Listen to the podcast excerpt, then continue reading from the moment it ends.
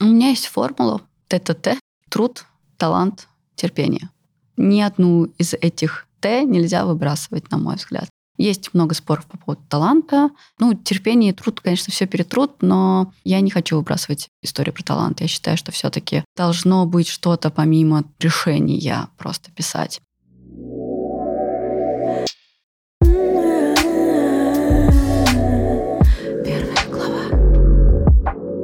О писательнице Асе Володина еще недавно никто ничего не знал. Но в 2022 году у нее вышло сразу два романа «Протагонист» о гибели студента вуза и роман «Часть картины».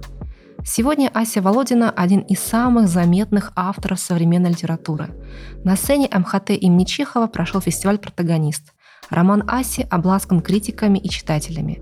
Готовится спектакль по ее книге. Писательница – желанный гость на разных литературных фестивалях. Как возможен такой грандиозный успех?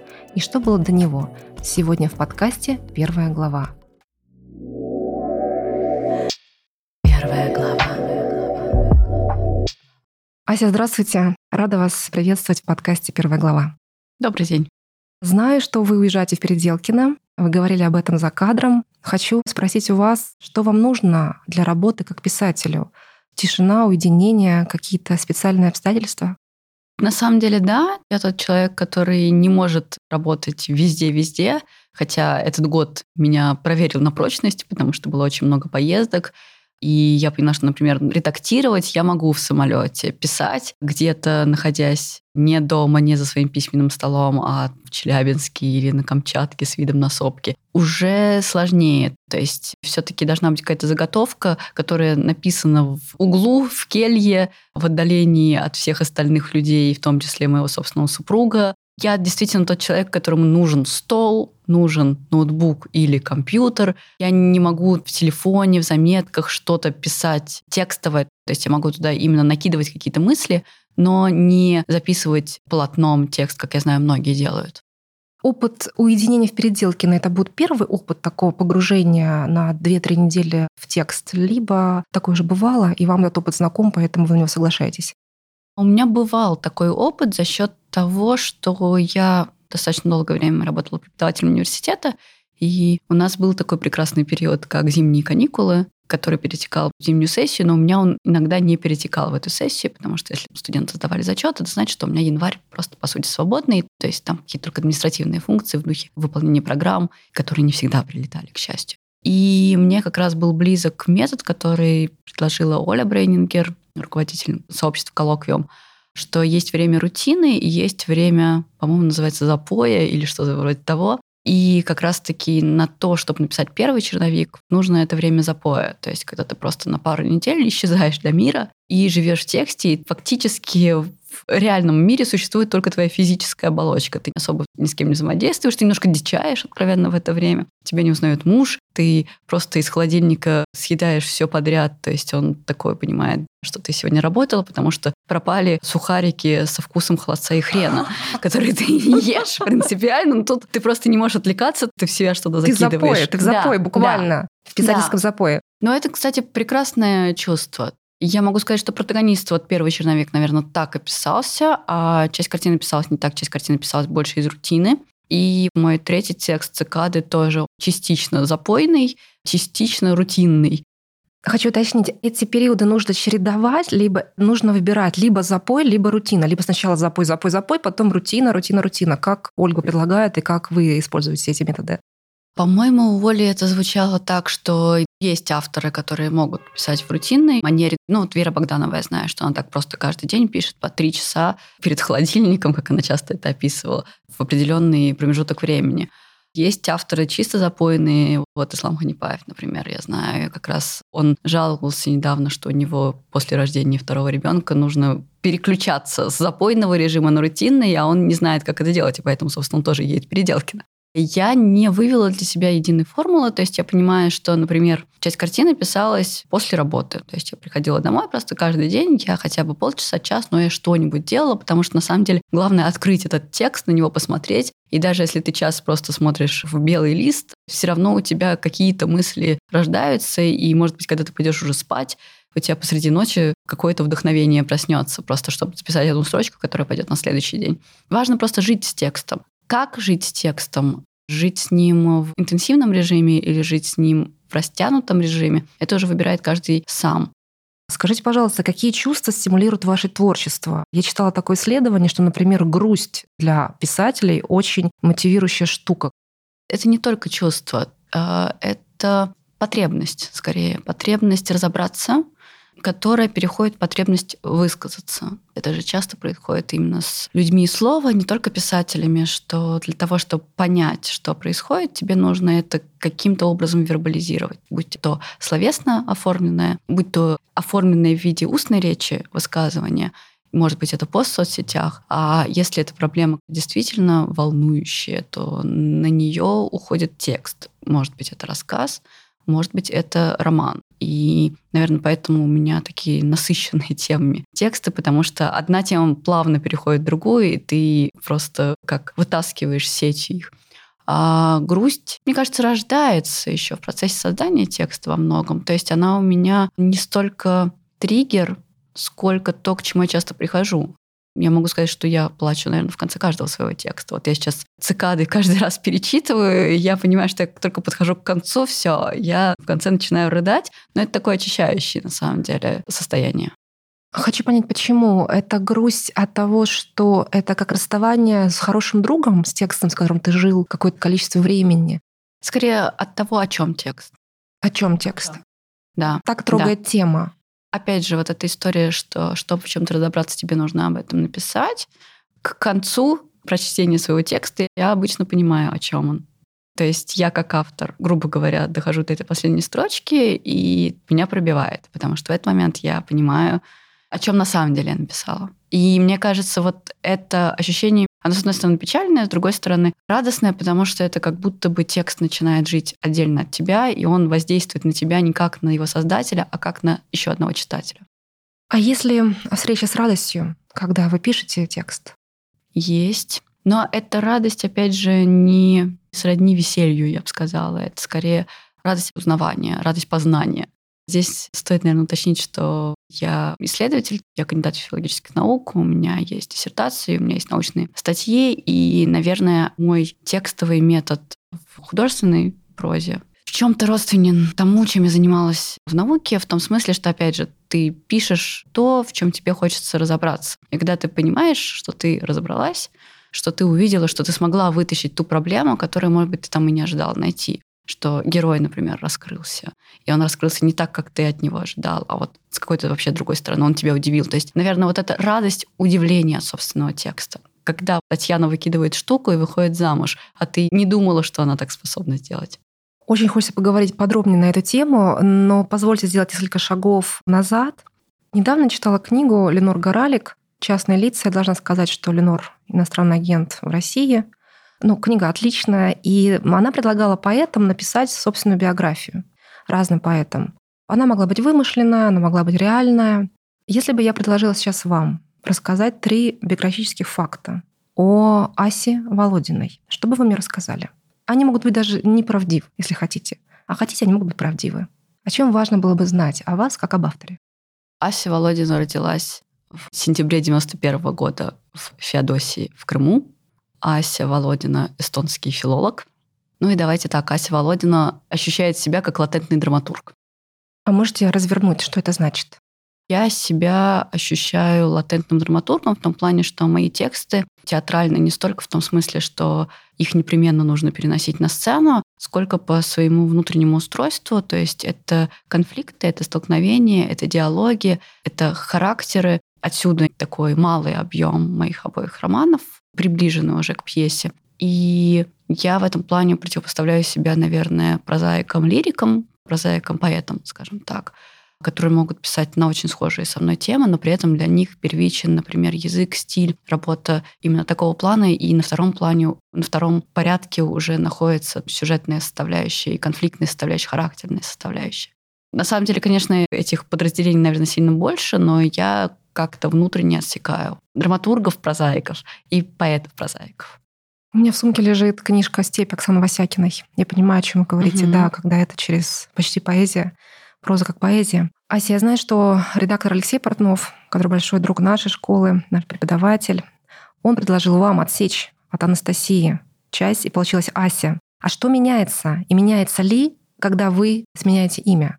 На самом деле тут даже чуть более долгая история, потому что изначально я была Асей в своей семейной истории, потому что я 91 -го года, прошли третий гардемарины, все мамы на свете сошли с ума и решили, что Анастасия звезда моя. Бабушка пришла и выяснила, что все Анастасии, все в роддоме, все Анастасии, и так я стала Асей. Потом была некоторая сепарация от этого имени, связанная с тем, что тетя Ася приехала, а я как раз приехала из Крыма в Тольятти, и когда ты представляешься в новом коллективе Аси и слышишь, что тетя Ася приехала, ты очень быстро меняешь имя. Затем просто довольно случайно я поставила на запрещенные сейчас в России соцсети Facebook имя Ася для своих эстонских друзей, чтобы они не ломали язык на имени Анастасия, потому что они не могут его произнести. Они как говорят это звучит, Анастасия. Кстати? И они считают, что есть такое имя, а я объясняла, что есть Анастасия Филипповна, есть Анастасия, Анастасии нет.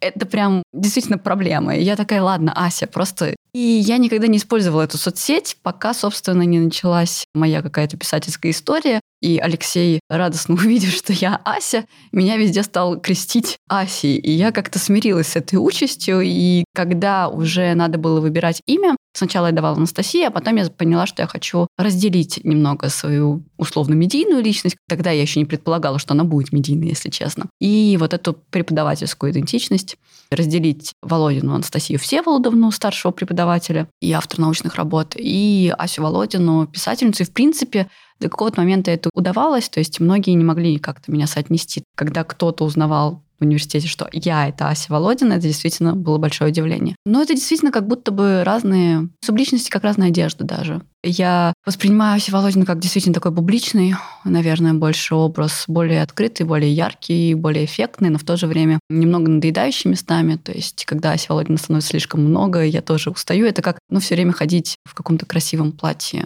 Красивое платье хочется иногда убирать, чтобы оно там отвиселось, надевать спортивный костюм, прятаться. И для меня вот, например, мое имя Настя, семейное, домашнее, мужнино, оно как раз становится таким спасением.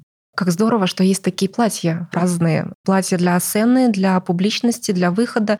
И имя как более уютная домашняя одежда, удобная, теплая, невидимая другим людям, потому что мы живем свою частную жизнь. Скажите, пожалуйста, а что повлияло на выбор вашей профессии? Филолога. Филолога, да, да, да. Я в этом плане, наверное, такой человек, который все время пытается делать то, что ему нравится, и не делать то, что ему не нравится. И поэтому когда я выбирала, куда я буду поступать, у меня сначала была какая-то дикая идея, что я хочу стать экономистом или типа того. Я немножко походила в школе на уроки экономики, поняла, что я умру просто, если я на это все поступлю и что не нужно себя обманывать. Не нужно задаваться заранее вопросом, кем ты будешь, когда вырастешь. Просто нужно делать то, что тебе нравится. Я поступила на филфак по Олимпиаде. Вот там как раз случилась интересная история, потому что, поступив на русское отделение филологического факультета МГУ, я выяснила, что мне не нравится на русском отделении филологического факультета МГУ, а как бы убегать в ночи куда-то с филфака МГУ странно, но я выбрала такой тоже обходной окольный путь в виде эстонской филологии. Такой необычный выбор эстонской филологии. Почему? Что случилось?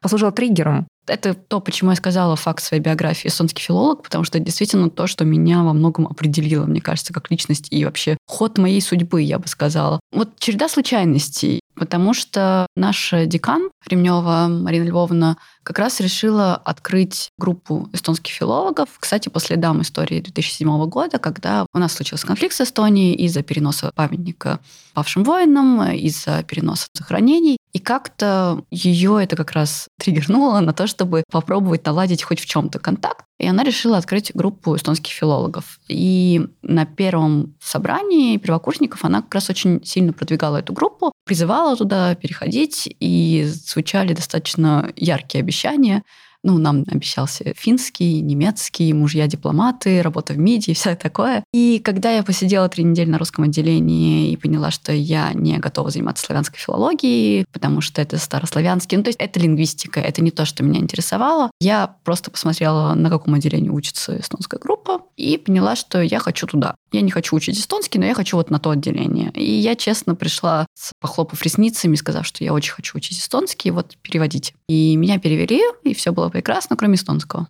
Потому что эстонский — это совсем другой язык, но я считаю, что это опыт преодоления, который мне очень сильно помог в дальнейшем и при написании диссертаций, при написании романов, потому что у меня есть то, на что опереться. Когда у меня что-то не получалось, такая, господи, ну я выучила эстонский, я выучила этот язык. Значит, я могу все. Да, значит, я могу написать диссертацию. А потом, соответственно, я написала диссертацию, значит, я могу написать этот роман. И эстонский, вот это преодоление сложного, непонятного, чуждого языка со страной, с которой у нас всегда были сложные отношения, мне, правда, очень много дало. И в итоге получилось так, что, да, я стала преподавателем эстонского языка уже в другом университете и проработала им восемь с половиной лет. Выпустила две группы, ну, собственно, мои студенты, мои выпускники, например, работают в Министерстве иностранных дел, в посольстве нашем в Эстонии. То есть я считаю, что свою лепту какую-то я тоже внесла.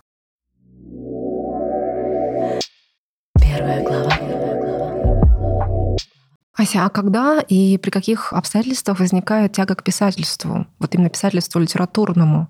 Смотрите, как все хорошо складывается. И эстонский, который уже не мучительный, а любимый, и карьера педагога, и кандидат логических наук, где возникает тяга к писательству, где возникает желание писать рассказы, романы, и это немножко другая территория как будто бы. Верно. Я думаю, что на самом деле на меня очень повлияло то, чем именно я занималась в тот момент, когда я начала писать свой первый роман «Часть картины». Если бы я преподавала не эстонский и не в том университете, а, допустим, занималась бы зарубежной литературой на своей же кафедре, я думаю, что я бы не начала писать, потому что литературы и так было бы слишком много в моей жизни. Я смогла начать писать роман, уже защитившись, уже отойдя подальше от того же моего горячо любимого Фолкнера спустя год, то есть после защиты. И когда и год я ничем не занималась, год я не писала научной работы, то есть я там только что-то из диссертации вытаскивала. На меня повлияло, наверное, то, что именно я преподавала. А у меня в тот момент начался политперевод.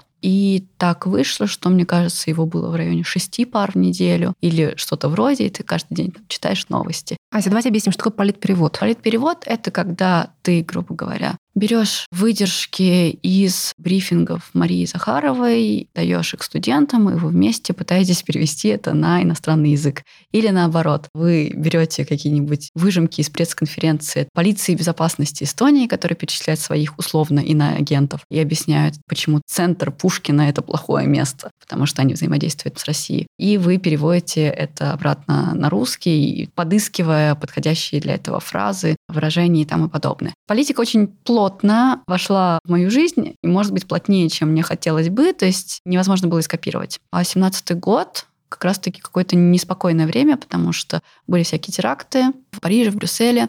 Уже в 2018 году был теракт в Петербурге, и ты просто не выныриваешь из этой новостной повестки. И во многом поэтому часть картины получилась таким очень тревожным, душащим текстом. То есть мне самой от него, когда я его читаю или слушаю, переслушиваю, я понимаю, что он вот давящий, правда. Ощущение, что буквально стены тебя задавливают, потолок падает и все такое. Как-то хотелось, видимо, осмыслить эту реальность, которая на тот момент казалась тревожащей. Хотя я, как уже потом поняла, что действительно какие-то вещи, возможно, это предсказала в большей степени, чем я бы хотела это сделать как я уже потом поняла, когда текст начал выходить. Это осмысление, оно было невозможно, наверное, в научном поле, но было возможно в поле художественной прозы. Наверное, так. То есть, опять же, я искала какой-то выход, выход из вот этого потока новостей и выход в значение осмысления. То есть, когда ты не просто переводишь, переводишь. Вот, то есть, как перевести нашу реальность на язык художественный. Не на язык другой, а на язык художественный. В целом для меня написание текстов близко вот этой переводческой работе. А как вы поняли, что это то, что вы искали? Я очень долгое время не понимала. Вот был сначала вопрос про радость. Я помню момент где-то в конце 21 года, когда еще протагонисты не приняли в печать, еще часть картины было все непонятно.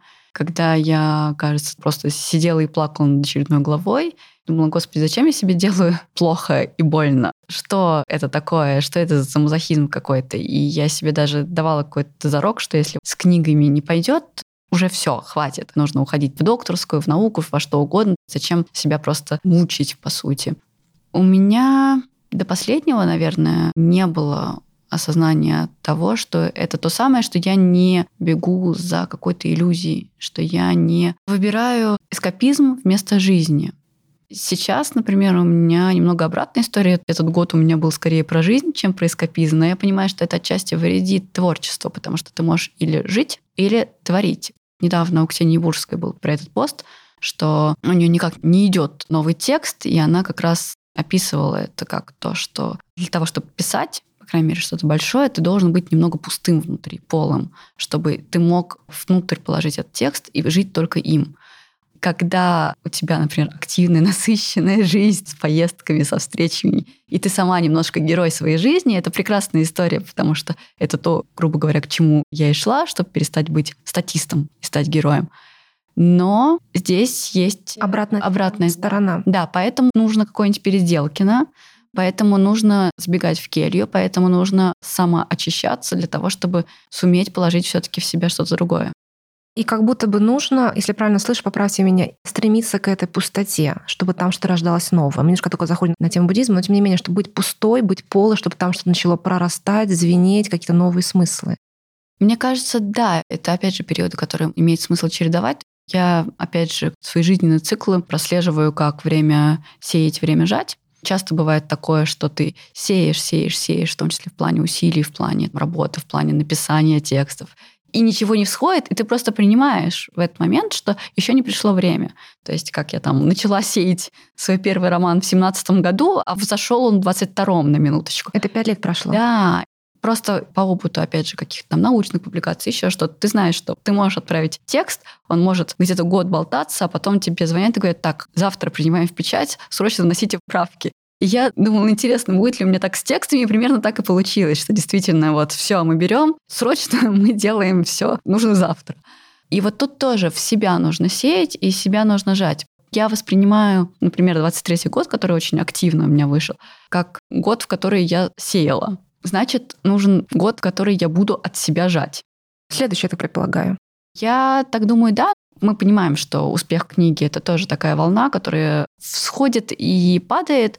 И, с одной стороны, наверное, многие авторы боятся вот этого момента, когда пик пройден, и все, и дальше уже ты как будто бы катишься вниз. С другой стороны, ты немножко его и ждешь, потому что это как раз-таки те моменты, когда ты можешь уйти в свой угол и сидеть и писать э, по мотивам того, что ты успел нажить за предыдущий период времени.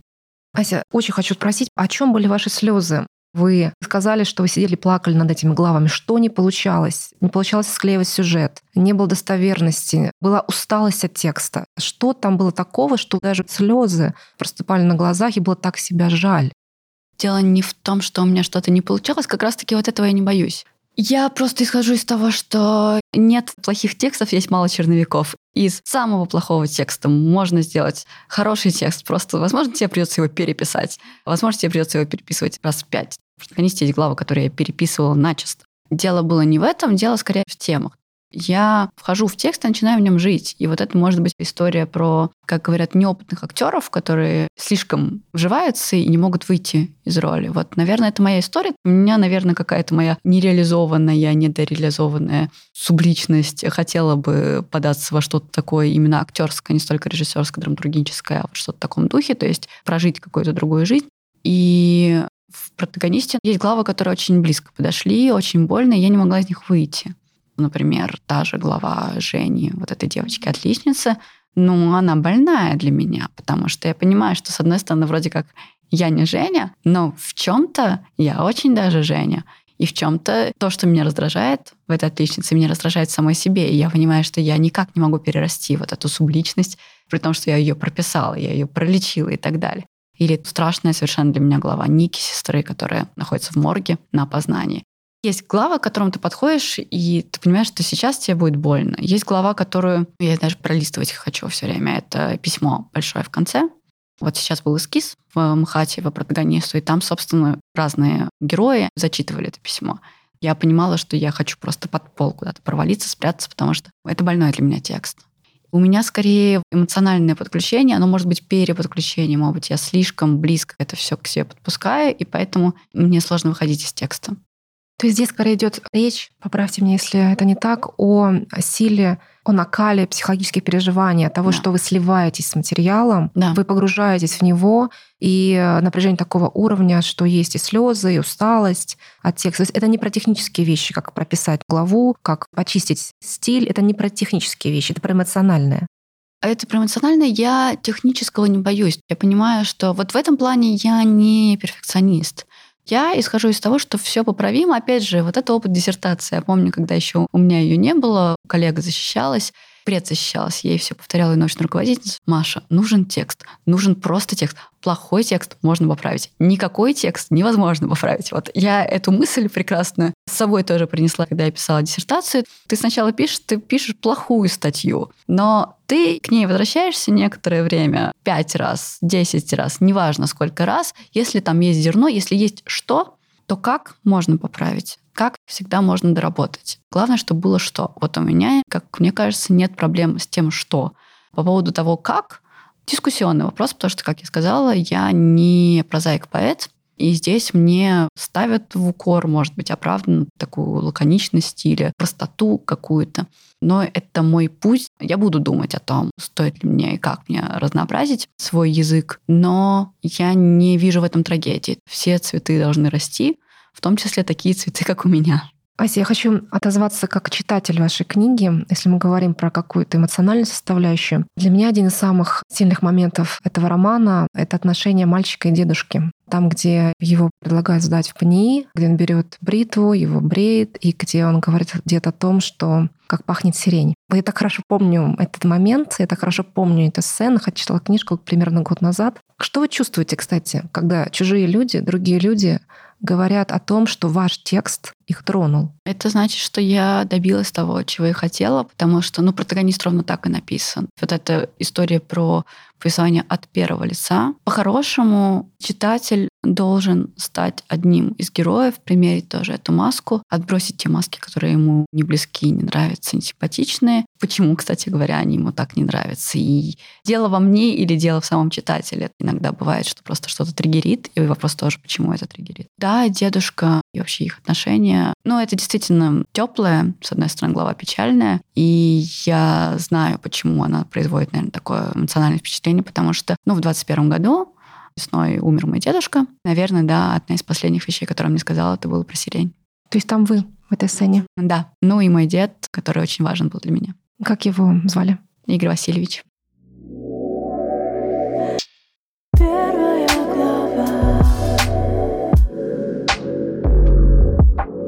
Из какой потребности родился роман «Протагонист»? Да, из потребности разобраться. Если часть картины — потребность разобраться в мире вокруг, в реальности, тревожной, социальной, наверное, скорее. Разобраться в том, чему человек решает уйти, и как остальные видят его уход. Наверное, так. Потому что все-таки для меня это больше история про тех, кто остается, а не того, кто уходит. Каждый раз, на самом деле, когда я слышала какие-то истории про самоубийство, особенно самоубийство с записками обвиняющими, первый человек, о котором я думаю, не тот, кто ушел, а то, как быть тому, кого обвинили. Потому что у нас, например, была такая история на факультете, когда преподаватель молодой, красивый мужчина, интересный, точно так же. Почему-то вот именно такой способ выбирается. На самом деле в тексте тоже есть объяснение, почему. Потому что это не требует подготовки, потому что просто берешь и делаешь. И это выход буквально, такой страшный выход. Вот он, например, обвинил свою жену, которая от него ушла с ребенком. Каково? Вот первое, о чем я думаю, это не он, потому что, ну вот он сделал свой выбор. А каково жить с таким грузом?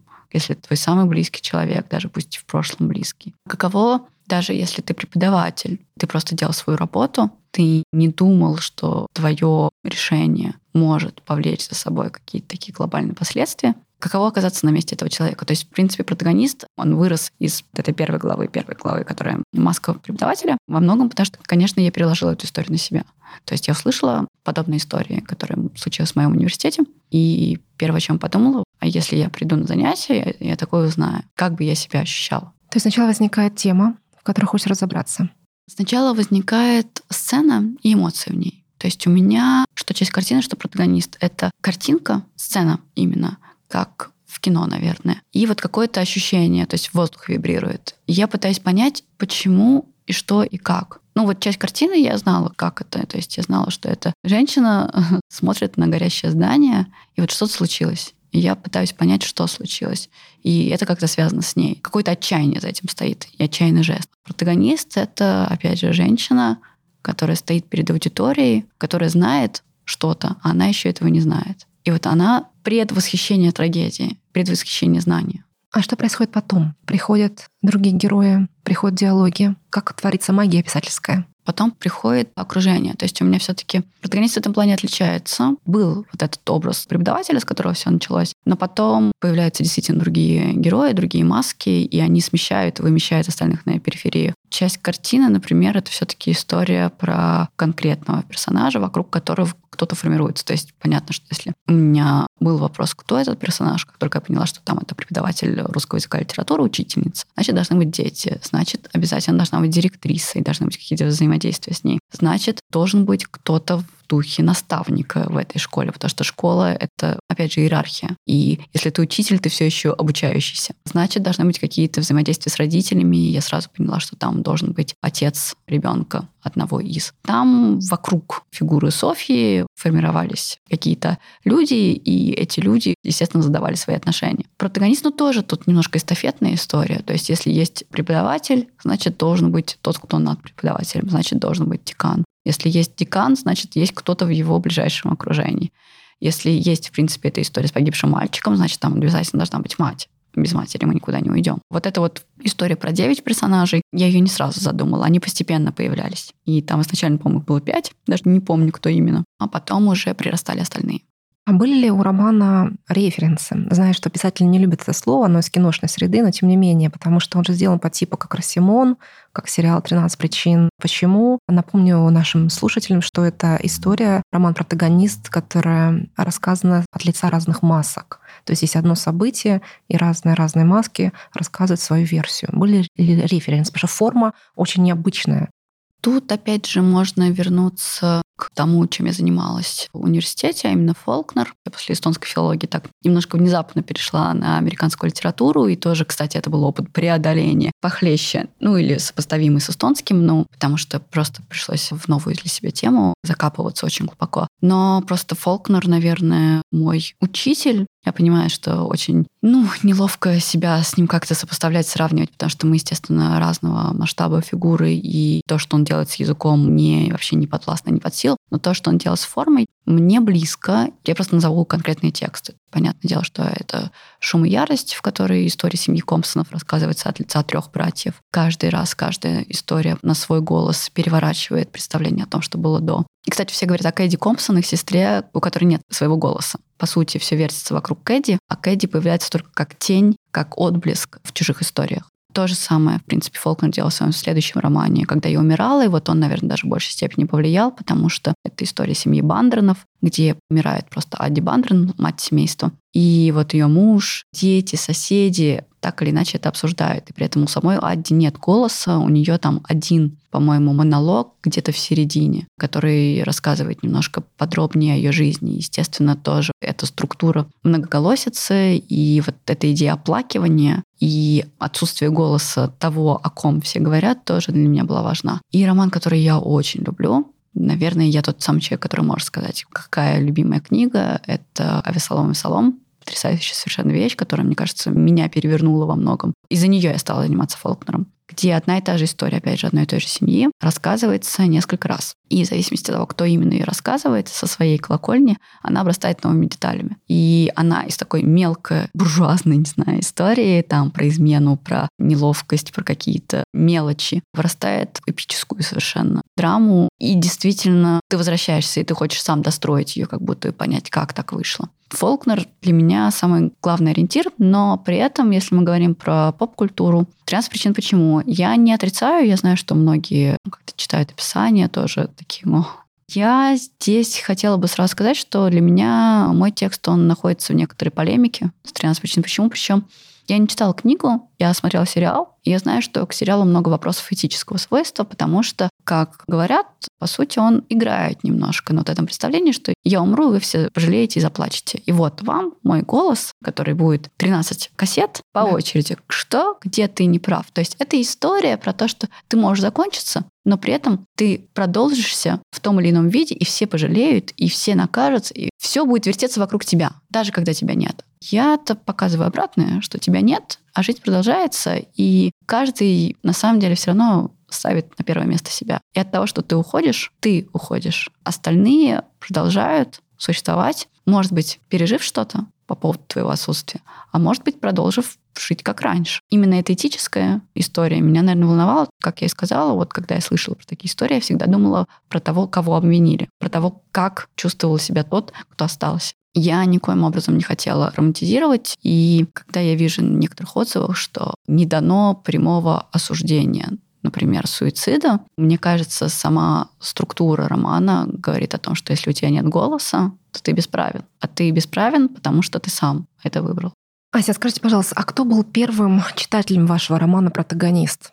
Моя прекрасная подруга Ксения Бачурина, она тоже филолог и, наверное, первый читатель большинства моих рассказов. Как человек с очень таким тонким, выверенным взглядом, она видит мои тексты, как, наверное, я бы смогла посмотреть на свои тексты, если бы я не была их автором. Это очень приближенный к моему взгляд, но при этом отстраненный. И более того, Ксения, вот я знаю, что она сейчас прошла в школу критики от вопросов литературы с рецензией как раз на мой роман «Протагонист» со статьей «Роман местоимений». Он у нее выложен в ВК, и я надеюсь, что он пойдет потом куда-нибудь тоже в какой-нибудь толстый журнал, потому что очень такое подробное и неожиданное исследование, я бы сказала.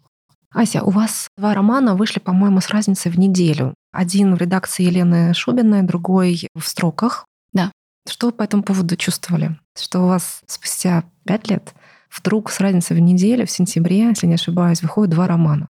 Да, это неожиданная немножко история, в том числе для меня, в том числе, мне кажется, для обоих моих издателей.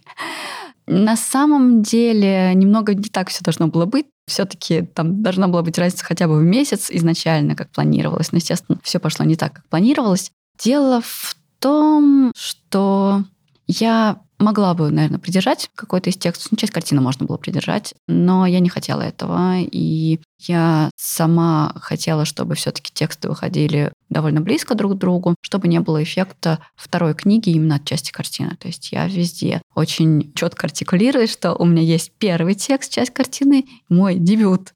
И есть протагонист, мой второй роман, чтобы как-то хронологически верно всю эту историю расположить. Сейчас уже спустя год, даже больше, можно признать, конечно, что протагонист забил часть картины. Но, наверное, я не очень могу здесь жаловаться, потому что, я думаю, многие авторы бы были и не против, если бы у них хоть один текст так выстрелил, как выстрелил протагонист. Протагонист действительно очень громко вывелся. По поводу части картины, А извините, здесь вас перебью. Я вас спросила, что вы почувствовали по поводу выхода ваших книг. То есть ложится ли публикация в классных издательствах в ту коробочку, где я могу выучить эстонский, я могу написать кандидатскую? Про что это для вас, когда все книги вышли? А в том-то и дело, что сам выход книг как будто бы ни про что. Вот это самое интересное, а это многие авторы говорят. Вот у нас буквально пару недель назад было это обсуждение. Когда я получила протагонист авторский, я взяла в руки книгу, я ничего не почувствовала. Я подумала, что со мной не так, что все время мне чего-то мало. Я себя начала ругать. А тут мы поговорили об этом с другими авторами, и на самом деле это у многих такое ощущение, даже некоторое разочарование, потому что вот и что, все ради тебя, ради вот этой книжечки. Скорее все-таки это история про законченность текста, про работу с редактором, про то, когда ты получаешь обратная связь от редактора, она, может быть, даже больше дает. То, что значит, ты не сумасшедший, который что-то сам себе написал, а тебе говорят, что да, это действительно хорошо. Там больше чувств, больше эмоций. А книга — это как будто бы, ну, уже финальная точка, и немного тревоги даже дает. Хорошо, вот ты вышла, а теперь что? А что дальше? Поэтому больше полноты какой-то именно в работе над текстом. Но я считаю, что это хорошо, потому что это как раз-таки история про то, что у самурая нет цели, только путь. Я боялась этого. Я боялась, что вот пять лет я писала-писала, и вот сейчас я возьму книгу и такая, ну все, мне больше ничего не нужно. Гештальт закрыт, я публикуемый автор, я это сделала, зачем мне еще что-то нужно? Ну, это и есть известная история, например, с победителями лицея. Да, да, да. Да, и не только лицея, Да. когда человек один раз выстрелил, и потом как будто бы что-то происходит, что он уходит в какое-то такое молчание. Вот я поняла, что это не моя история, это не история про то, чтобы просто поставить книжку на ту же полочку, Где Фулкандер? Да, где диссертация, где эстонские, потому что, ну, так или иначе, я считаю, что и эстонские диссертации, они продолжаются в моей жизни, просто диссертация, она переросла литературоведение в, собственно, литературное творчество. А расскажите, как складывалась работа с редактором? Тем более вы сказали, что там было много чувств, именно при этом контакте, что кто-то вас правит, кто-то видит, что вы не сумасшедший, что дает классную обратную связь, что у вас получается. Кто ваш редактор? Как складывалась работа? Что касается протагониста, то мой редактор — это Алексей Портнов. Я, правда, ему очень благодарна, потому что Алексей, как человек с хорошей именно чуйкой и с большим опытом, он меня, в принципе, рассмотрел еще до протагониста, еще на стадии части картины и рассказов, которые в редакцию Лены Шубиной не взяли в свое время. Он увидел во мне потенциал, и он этот потенциал как-то поддерживал. Помню, что даже была какая-то встреча, где Алексей говорит, вот, да, прекрасная писательница, и я такая, где, кто, какая прекрасная писательница, где-то еще какая-то не поняли, что писательница. это вы? Я не поняла, что это я, то есть я правда вот так, ну кого еще ждем? И потом на меня дошло, и Алексей мне тоже это ставил в укор, и у него есть прекрасный пост именно когда взяли протагониста в работу, что нужно меньше думать и больше верить, потому что он мне повторял эту фразу, что ты мой автор. С Алексеем у нас сложилось партнерство, сотрудничество, он очень вовлеченный редактор. В редакции Лены Шубиной так обстоят дела, что редактор выпускающий, он, грубо говоря, как проект-менеджер. Он за все отвечает. Он отвечает и за художественную редактуру, и за то, как будет выглядеть обложка, и за шрифты. То есть вы все согласовываете вот конкретно с ним. Я видела, что действительно Алексей очень вовлечен, и у нас была, по сути, очная правка, когда мы просто сидели несколько дней и обсуждали каждую правку, которую он наносил. Он изначально сам там прочитал, перечитал текст, а потом мы сидели с ним вместе.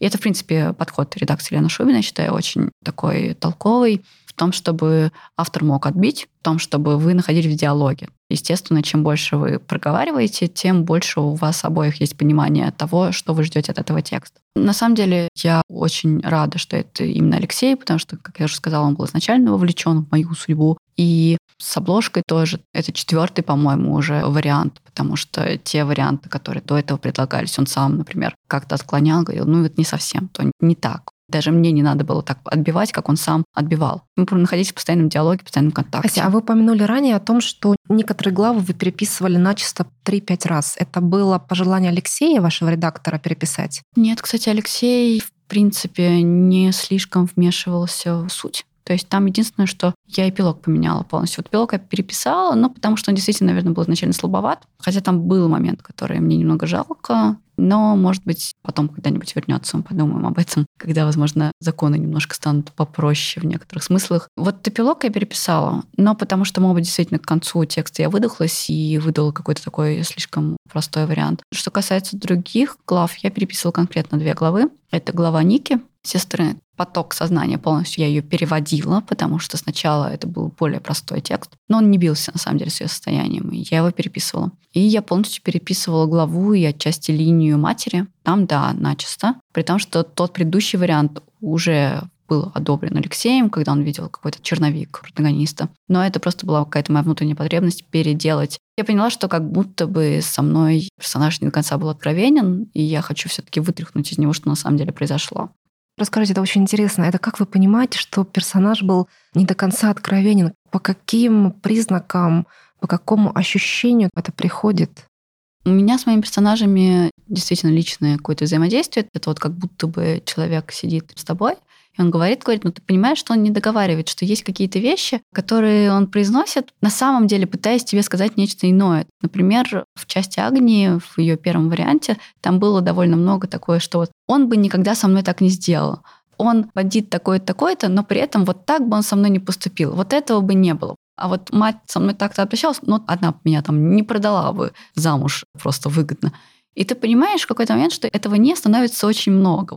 Я просто вспоминаю, как, например, моя приятельница в какой-то момент приходит такая, говорит, вот я никогда не буду связываться с женатым мужчиной. И она повторяет эту фразу пять раз, и ты такая, погоди-ка, что там за женатый Как мужчина у тебя появился явно. То есть в какой-то момент ты понимаешь, что вот это проговаривание «не», оно как раз-таки, Да. его нужно просто убирать. И что на самом деле произошло? Вот в части Агнии вот этого не было так много, что я такая, погодите-ка, а что на самом деле случилось? И когда я сама начала писать, и для меня самой стало откровением, что на самом деле произошло в отношениях персонажей, это действительно как гром среди ясного неба. Мне самой было неожиданно услышать, грубо говоря, в этот момент это от героя, что вот как на самом деле оно было эмоционально напряженная такая. Для меня тоже страшная сцена в отношениях героев. Она для меня была неожиданностью. Я ее не собиралась писать. То есть я пишу, пишу, я понимаю, к чему все идет. Такая, а ведь это же все объясняет. А вот на самом деле о чем все, о чем эта история. Ух ты, я не хочу пролистывать этот момент. Я правильно слышу, что в какой-то момент герои стали как будто бы жить свою жизнь, Да. которую вы как автор для них не придумывали. Вы Да. просто здесь писали, Ты следуешь за героем. ты следуешь за героем. Ты причем хочешь героя как будто бы даже увести с этого пути, ты понимаешь, куда все идет. И думаешь, ну как, ну почему, зачем? Но ты уже не можешь. То есть это вот рельсы. Удивительное действительно чувство, когда рельсы появляются отдельно от тебя. Когда ты вроде как изначально их прокладывал, а потом они уже сами идут. И вот в этот момент как будто бы все становится настоящим. А кто тогда пишет? История. История пишет сама себя. К этому в идеале, наверное, и хочется стремиться, когда ты уже становишься просто некоторым посредником между условной историей и листом бумаги. Вы сказали о том, что когда взяли книгу в руки, то ничего не почувствовали. И был вопрос, а что дальше? Хочу спросить у вас, а что дальше? Куда и как хочет идти писательница Ася Володина? Сейчас будет выходить проект, я называю его именно таким словом, роман по мотивам сериала «Цикады». Это проект букмейта, который в дальнейшем перерастет в бумажную книгу. Надеюсь, также в редакции Елены Шубиной. Это для меня экспериментальный формат, я думаю, как и для многих. Но я им довольна, я могу сказать, потому что, с одной стороны, цикады укладываются в некоторую такую трилогию школы жизни, которая у меня собирается, часть картины протагониста цикады. А с другой стороны, это опыт работы со сценарием, который дал мне понимание того, что я не буду сценаристом примерно никогда, потому что, господи, насколько же проще писать прозу, насколько же проще, когда ты можешь, например, расписать то, о чем думает твой персонаж, и сколько же свободы у нас, прозаиков, в отличие от сценаристов. Мне это дало понимание большей свободы в нашей сфере, меньше свободы в соседней, на которую я все посматривала.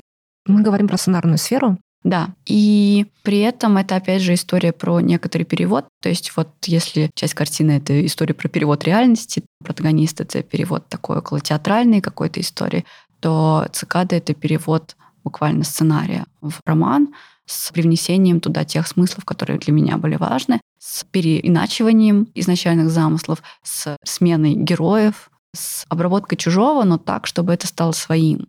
Мне, я думаю, что это многое дало в качестве какой-то тренировки, что ли, отработки каких-то навыков. Сейчас посмотрим, когда текст выйдет тоже, какая на него будет реакция, потому что мы довольно сильно расходимся с сериалом, со сценарием. Но, тем не менее, тем, что у меня получилось на данный момент, я довольна, пожалуй. А что еще? Просится ли, стучится ли в дверь какая-то новая история? Стучится. Ну, собственно, она вот сейчас и стучится, и я в переделке подавалась именно с проектом некоторым новой истории. Но я думаю, что я в эту историю, когда иду, так буду довольно долго из нее выходить, потому что пока что она довольно смутна. У меня есть план первой главы, скажем так. Некоторое понимание структуры в целом, некоторое предугадывание того, к чему это все идет, чем это все закончится. Знание вроде как о чем это, но это все очень расплывчато. Но я этого не боюсь, потому что главное начать, а там в процессе поменяется. Я не буду говорить ни названий, ни примерно о чем, потому что я так уже год назад наговорила, а в итоге получилось, что я в итоге совершенно другими вещами занималась, и к тому тексту я уже даже и возвращаться не собираюсь. Но посмотрим. У меня точно нет в планах останавливаться, но, возможно, есть план замедлиться, и в том числе замедлить работу над текстом, чтобы, может быть, больше сделать акцент на том же языке, потому что я понимаю, что мне нужно что-то с этим делать, мне нужно как-то тоже эту тему разрабатывать у себя. Правильно ли я слышу, что вы не до конца довольны своим языком как автор? Я понимаю, что все зависит от того, как именно я это пишу. Протагонист, например, на мой взгляд, в стилистическом плане удался, хотя я слышала не раз мнение, которому противостояли другие мнения, что он недостаточно стилистически разнообразен для той задачи, которую я сама себе поставила. Что все-таки некоторые голоса звучат похоже, а они должны звучать более различно, что я вот не везде вытянула именно эту идею. Я понимаю, что здесь я, да, нахожусь в пределах тоже своего голоса, который разнообразен, но у меня есть какой-то диапазон. Я понимаю, что мне нужно этот диапазон расширять как это происходит буквально с теми же певцами, что просто нужно как-то это разрабатывать. Но я могу сказать, что вот, например, сейчас, когда я писала для журнала «Юность» рассказ для новогоднего выпуска, он получился довольно небольшим, плотным, «Гонка черной королевы», он написан ритмической прозой. И это тоже для меня некоторое такое упражнение, попытка посмотреть, насколько я такое могу и такое умею. Я поняла, что могу и умею, но на небольшом отрезке. То есть писать, как Саша Николаенко «Муравьиный бог», я, конечно, не в состоянии, но я и не поэт, с другой стороны. То есть я здесь пытаюсь понять, вот это для меня важно, опять же, для автора как условно начинающего, все еще, не знаю, в какой момент ты становишься продолжающим. Наверное, когда умираешь. Где заканчивается то, в чем ты можешь развиться, и начинается уже чисто экспериментаторство, в том плане, что у нас был большой такой большой-большой спор, который начался еще в 2020 году, как раз с Портновым и Ольга Бреннингер. Алексей говорит о том, что нужно развиваться в пределах того, что у тебя и так хорошо получается. А Ольга говорит о том, что нужно всегда искать выход за зону комфорта. Идти туда, где страшно, идти туда, где не получается. И вот это подход редактора и писателя. Редактору, конечно, страшно потом работать чужими экспериментами, но как автор я понимаю, о чем говорит Оля, и я хочу найти какой-то баланс. Как не остаться в пределах того, что ты всегда умеешь, как не застрять там, как не стать частью команды, часть корабля, как какую-то ригидность, что ли, не приобрести, не стать автором одного романа, который просто растягивается на кучу романов. И при этом, как самого себя не запутать, не замудрить в поиске бесконечно новой формы в какой-то игре. Я пока не знаю, у меня нет ответа, но мне кажется, в принципе, это такой вопрос, на который жизнь можно проложить. Да, у вас есть вопросы. Они чаще важнее, чем ответы. А если вы назвали себя начинающим писателем, у меня как раз была заготовка про то, что можно пожелать начинающим писателям, кто еще без публикаций, только на старте профессии, а может быть большого дела своей жизни, большого хобби, хотя не хочется назвать это хобби, что можно пожелать, когда они хотят бросить писать? Как замотивировать себя преодолевать и продолжать? И ради чего и зачем? У меня есть формула ТТТ – труд, талант, терпение.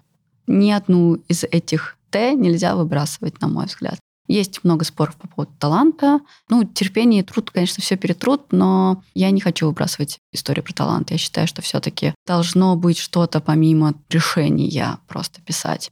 Нельзя ни в коем случае выкидывать оттуда труд, понятно, потому что ты мог быть очень талантливым, но при этом не заниматься тем, чем надо. Не сидеть несколько часов в день перед экраном, не думать про то. То есть можно слишком много думать о том, как ты будешь прекрасно писать. Мы все знаем вот этот прекрасный мем, где девочка думает, как она будет рисовать, где девочка рисует.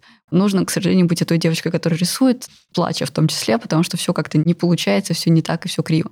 Но и терпение. Иногда у тебя есть и труд, и талант, но нужно еще потерпеть, нужно просто подождать, потому что не все в этом мире зависит от нас. Очень много факторов, очень много субъективных историй, очень много случайностей.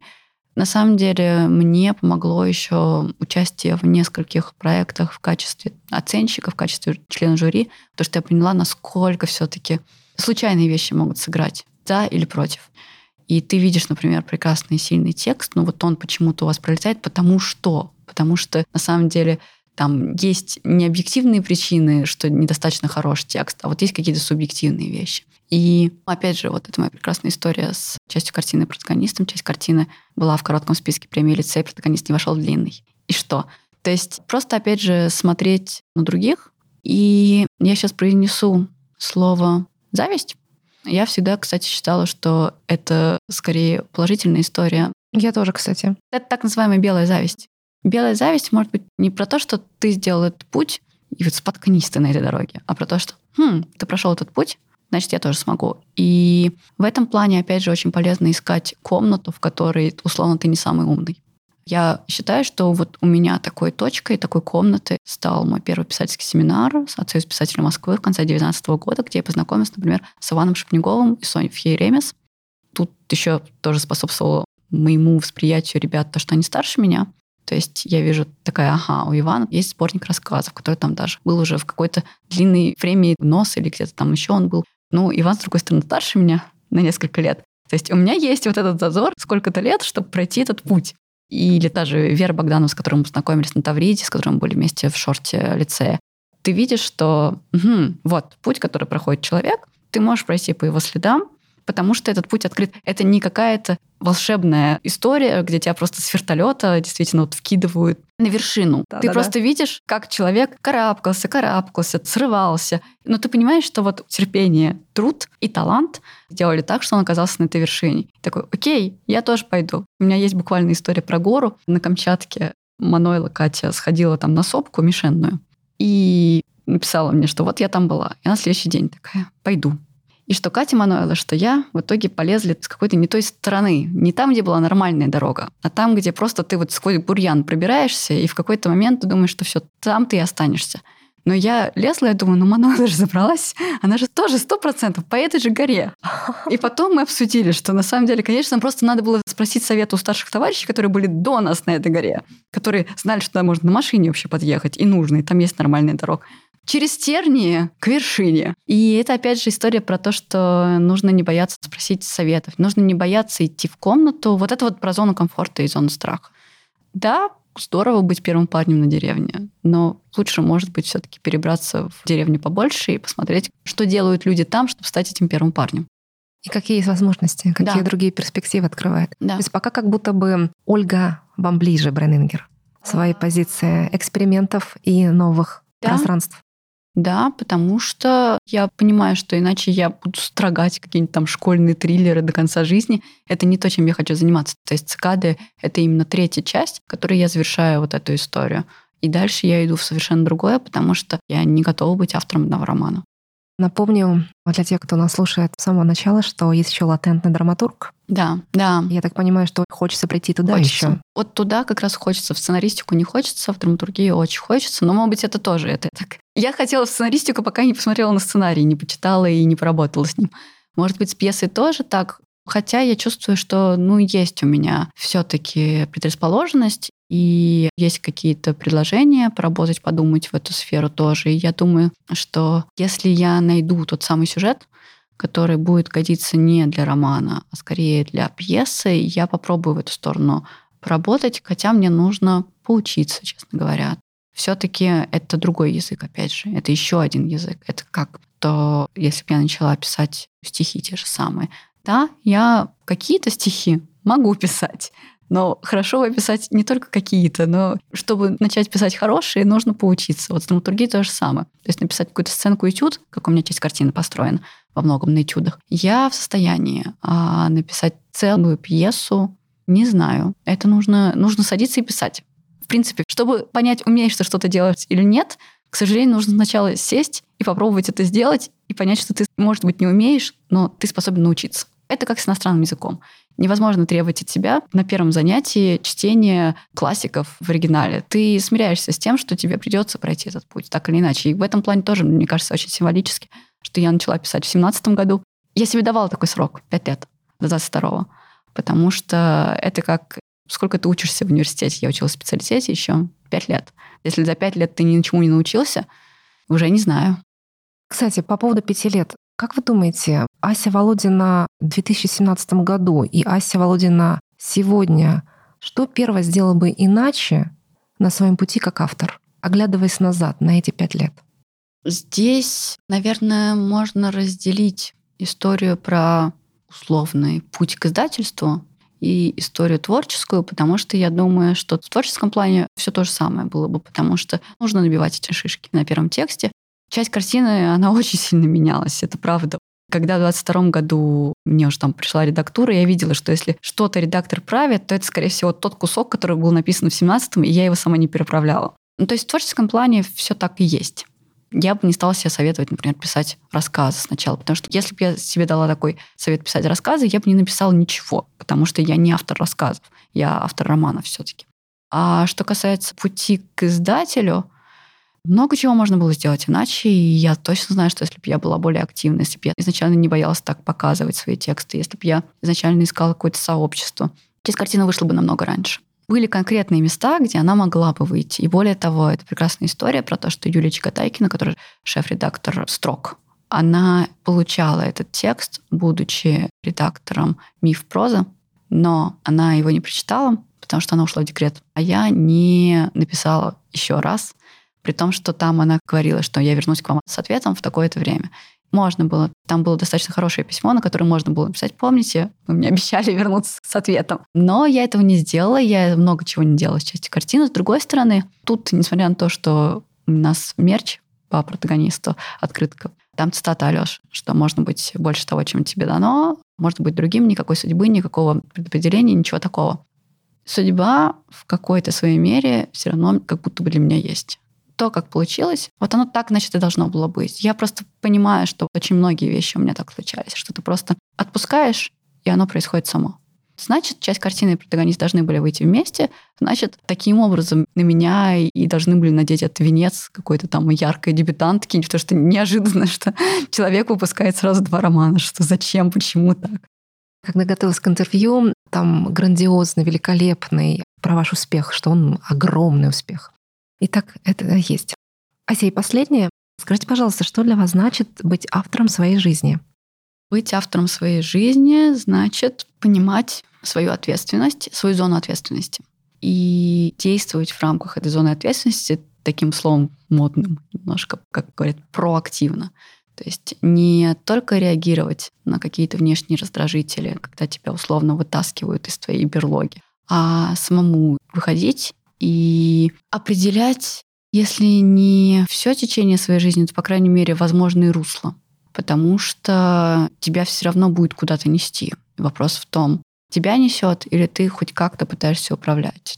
Понятное дело, что есть какие-то глобальные события, ну, наши 20-е годы, про эти глобальные события. Но вот ты либо в этой лодке сидишь, ты отпускаешь весла, и куда тебя понесет, туда понесет, и, может быть, тебя понесет уже к обрыву. Или ты все-таки пытаешься выгребать, как бы сложно это не было, через преодоление, через боль, может быть, где-то. Но, возможно, если ты будешь грести, ты догребешь до того берега, который тебя устроит, где ты сможешь найти свою гавань. Спасибо большое за глубокий, честный разговор. Спасибо, что смогли прийти в нашу студию в подкаст «Первая глава». Спасибо за приглашение. До свидания. До свидания. В гостях подкаста «Первая глава» была писательница Ася Володина. Если вам нравится подкаст, то поддержите нас лайками и комментариями на той платформе, где вы нас сейчас слушаете, или на YouTube. Надеюсь, что наш разговор вдохновил вас на собственное творческое путешествие. До встречи через две недели.